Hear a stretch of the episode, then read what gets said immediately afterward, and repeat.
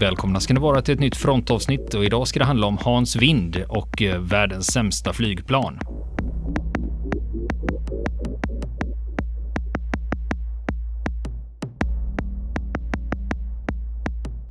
Och nu fortsätter historien om Hans Wind och världens sämsta flygplan.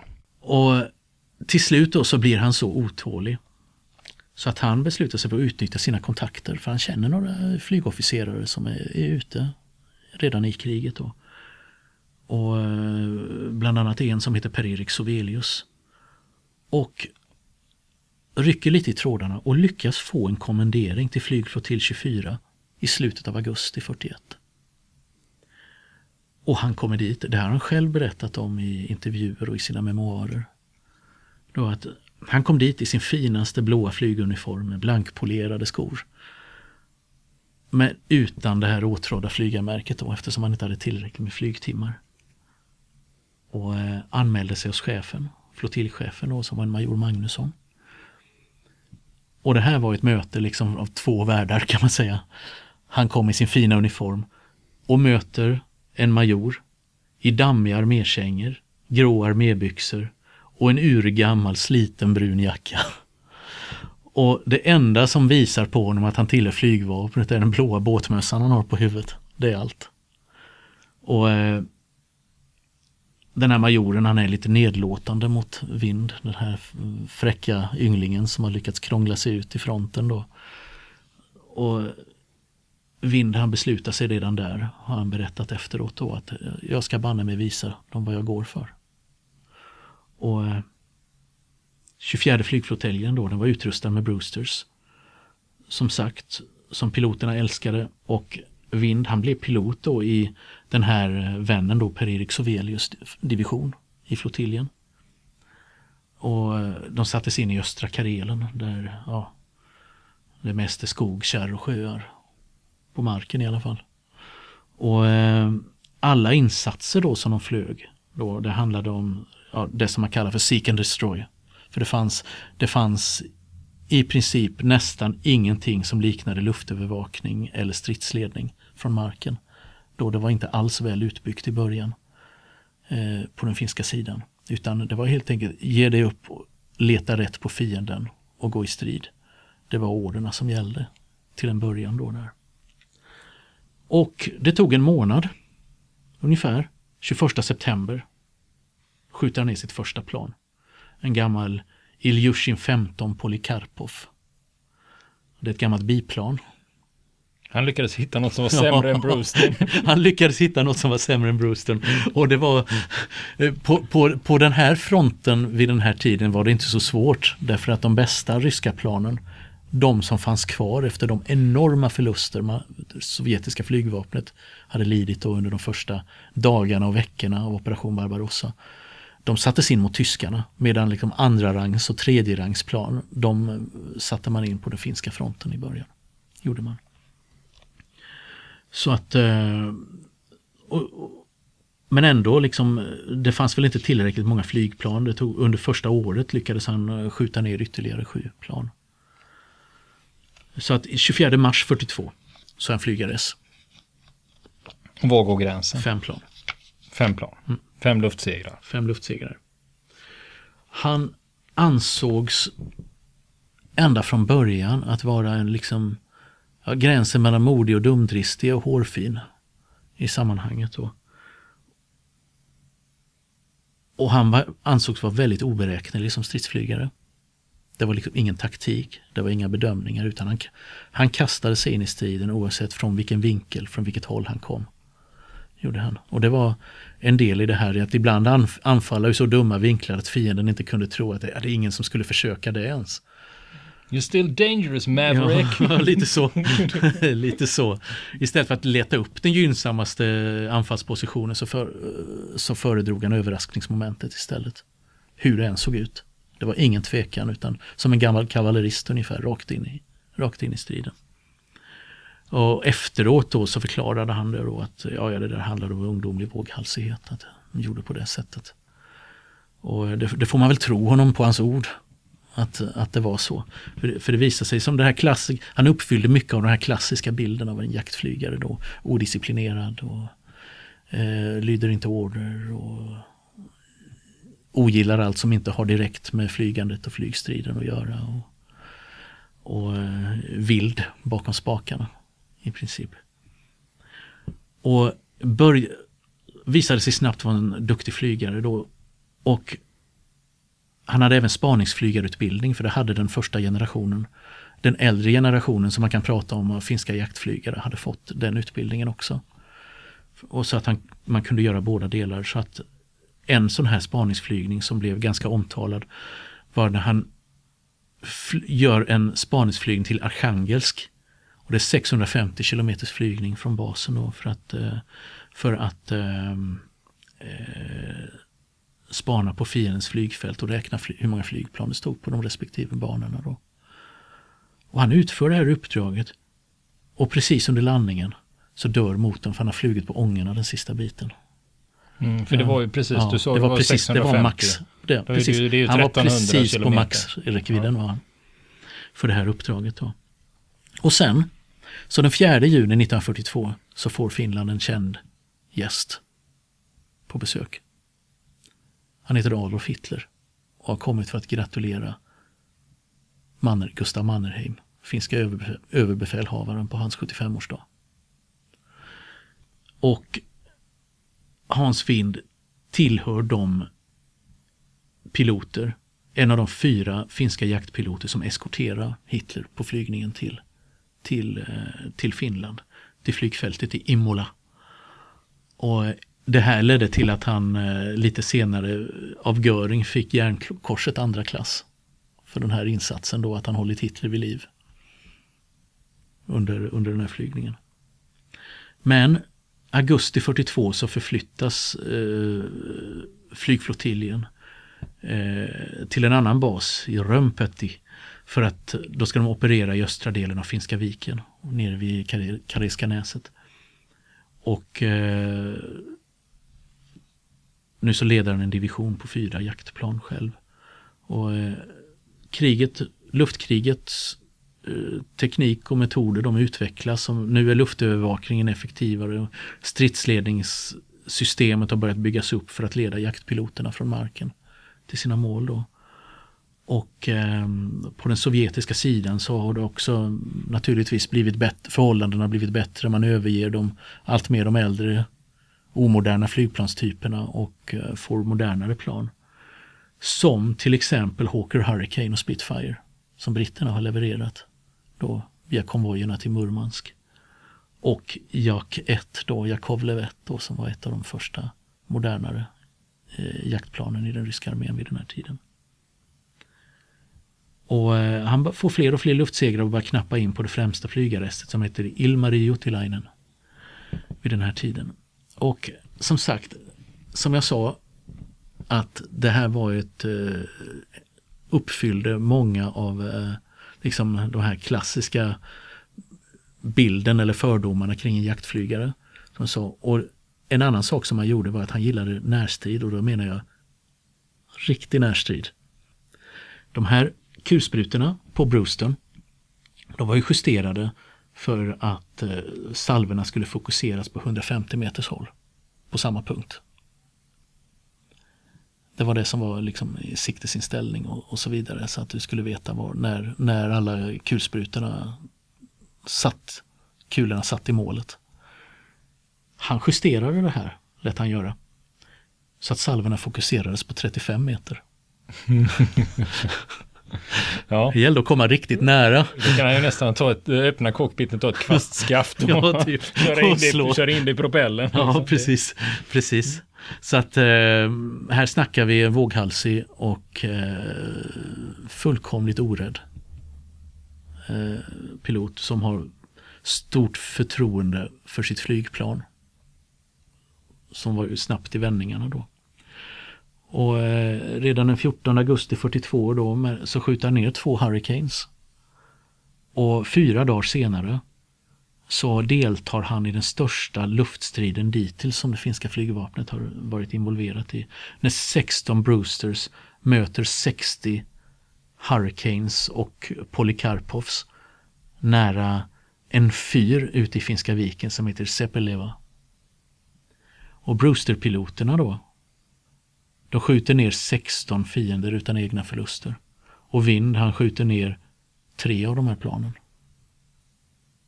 Gör han. En Hurricane och två I-16. Men det måste ju varit en jävla röra om Ja, du tänker dig 76, Ja. 76 jaktflygplan. Ja, i en enda, i en enda närstrid. Ja. Ja. ja, precis. Det kan ju tänka dig.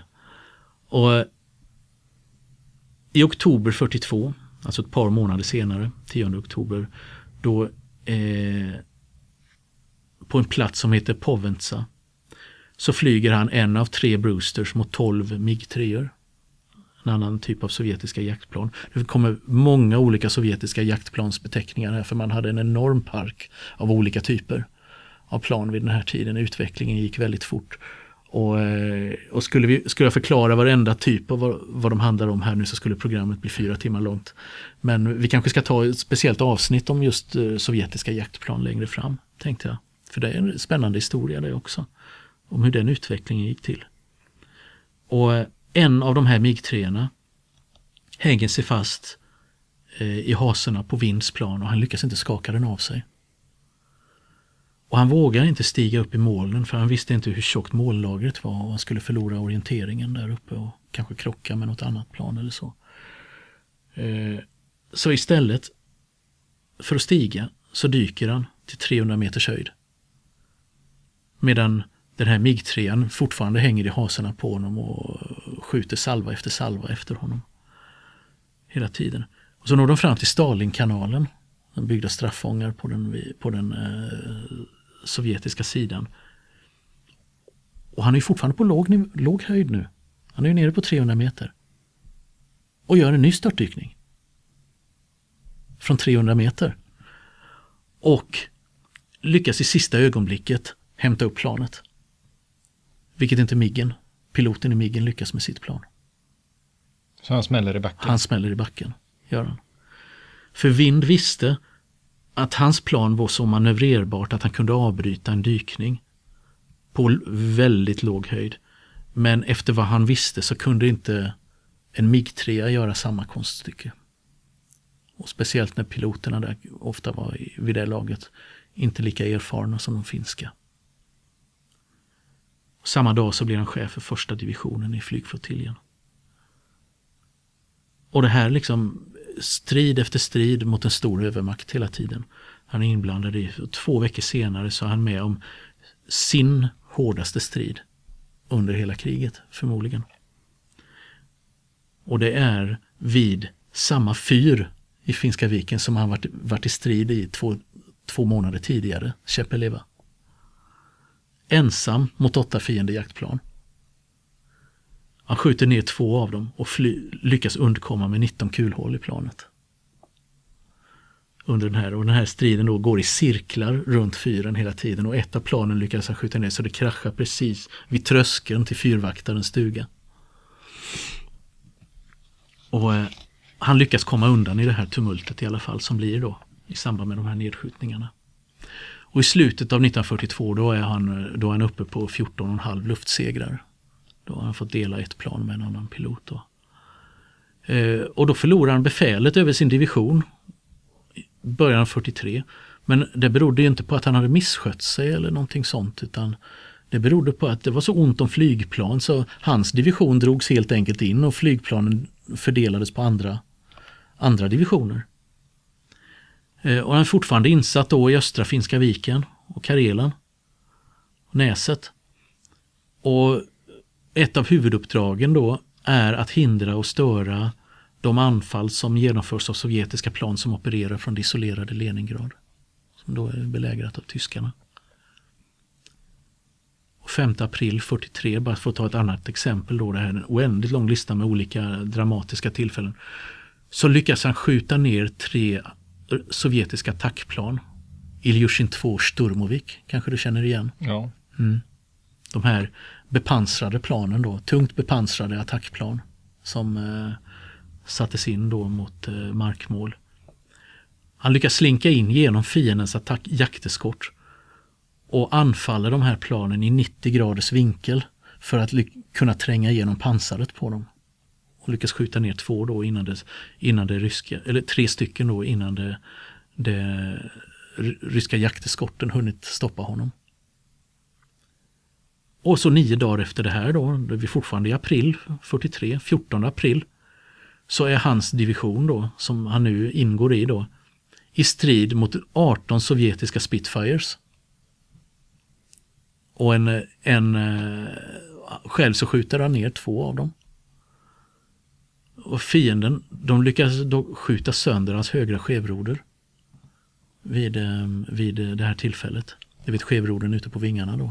Det gör att du kan vrida. Ja, för förut, mm. det här är lite mm. intressant, för mm. förut så nämnde du ju det mm. att uh, i och med att under operation Barbarossa man hade mm. koncentrerat de bästa sovjetiska mm. planen mot tyskarna ja. och skiten fick man mm. åka och sticka och slåss mot finnarna. Men jag menar, här är ju, han, är, han sitter i sin Brewster ja. mot Spitfires. Mot Spitfire, ja precis. Så. Som ett mång, mycket mer tekniskt överlägset plan vid den här tiden än vad hans Ja, ja, och framförallt ja. snabbare. Ja, precis, precis.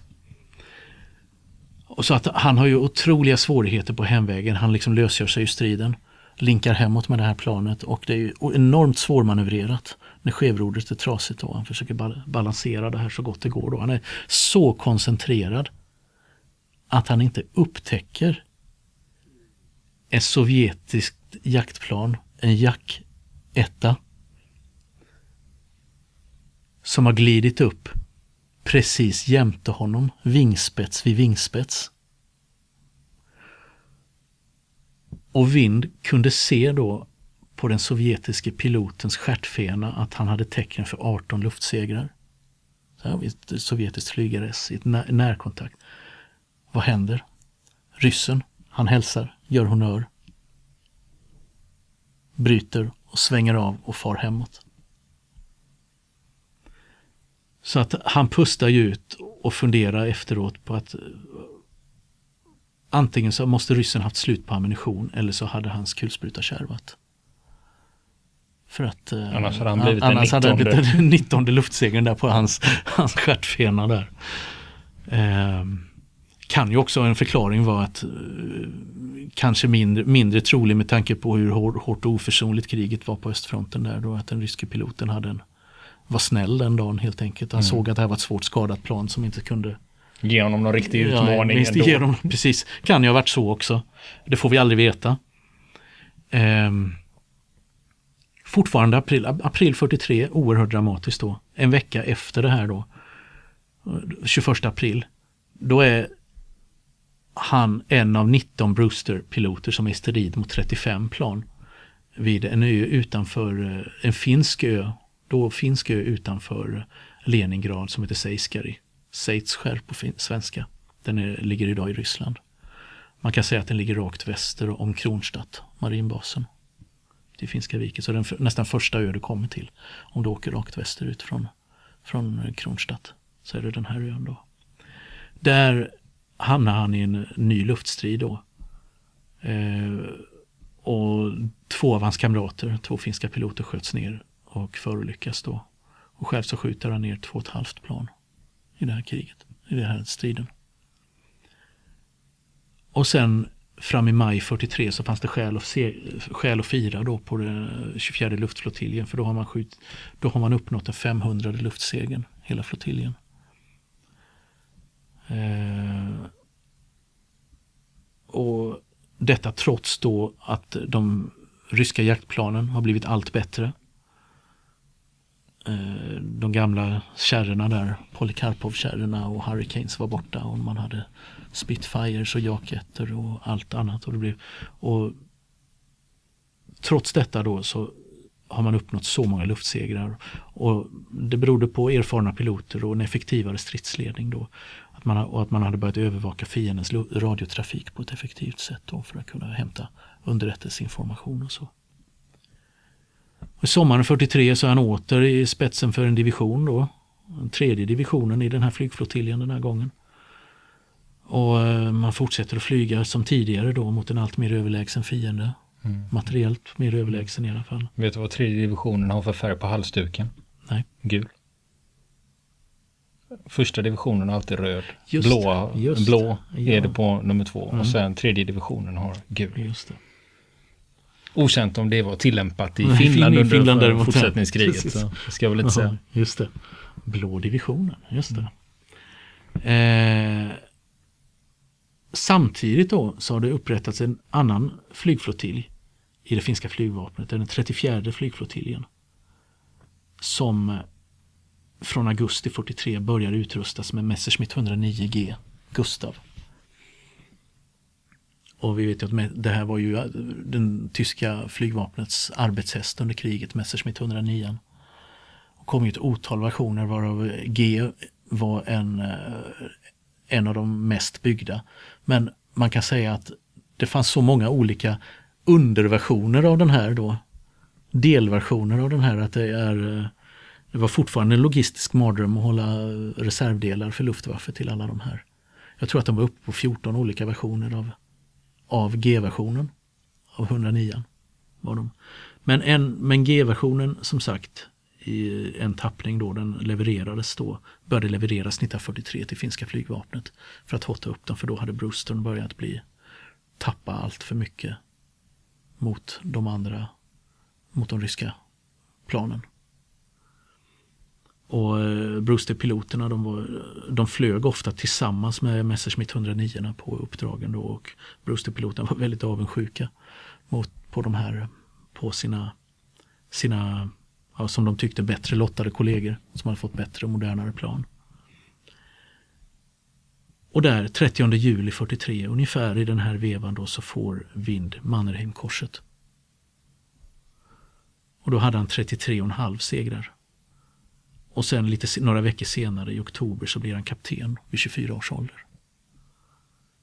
Och, eh, och motiveringen då eh, till Mannerheimkorset som han fick av kommendören för luftstridskrafterna, Jarl Lundqvist, var att han var, en, var tapper och hade en okuvlig kampvilja. Och hade visat synnerlig skicklighet och dristighet inför en numerärt överlägsen fiende. Som det hette. Och, eh, och bland sina, sina chefer så sågs han då som jag berättade tidigare som en typisk frontofficer och jaktpilot. Och han var liksom fullständigt ointresserad av allt det administrativa arbete som en divisionschef måste göra. Och eh, en av hans chefer då jämförde honom också med det franska flygarreset eh, René Fonck från första världskriget. Han var väldigt populär och generös då mot sina kamrater också har han beskrivits som. Och trots att han, var, han fick då bonuspengar i samband med Mannerheimkorset också. En hel årslön. Som han, trots att han var nykterist, lyckades göra slut på på bara några månader. Så att han var inget ekonomiskt geni riktigt och väldigt generös som sagt. På gränsen till. Ja, då är det väl andra som har supit upp ja, det åt honom det då. kan nog vara så att han fick hjälp med det där. Mm. Eh, och sen de, de här Messerschmittarna då som, som bör, i augusti 43 så börjar även Messerschmitt 109 levereras till hans egen flygflottilj. Då. Och det här är begagnade plan då de får från den andra första flottiljen då som hade fått de här.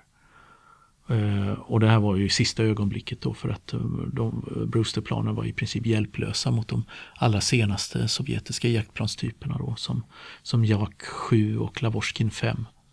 Jakovlev 7 och Lavorskin 5.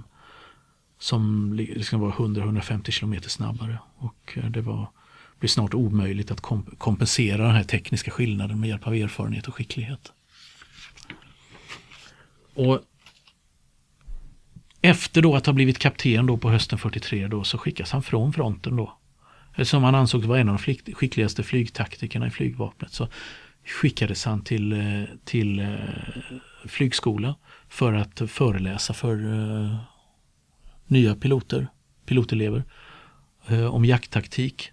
Och han skrev en manual som uh, i jaktstil som sen kommer att användas i årtionden som obligatorisk läsning för finska jaktpiloter. Och man, där man, han bland annat tog upp det amerikanska misslyckandet vid Midway då i princip ett förband med, med Brewsters hade blivit nästan utraderat i luftstrid mot eh, japanska jaktplan. Och eh, sen våren 44 då är han tillbaka vid fronten igen då.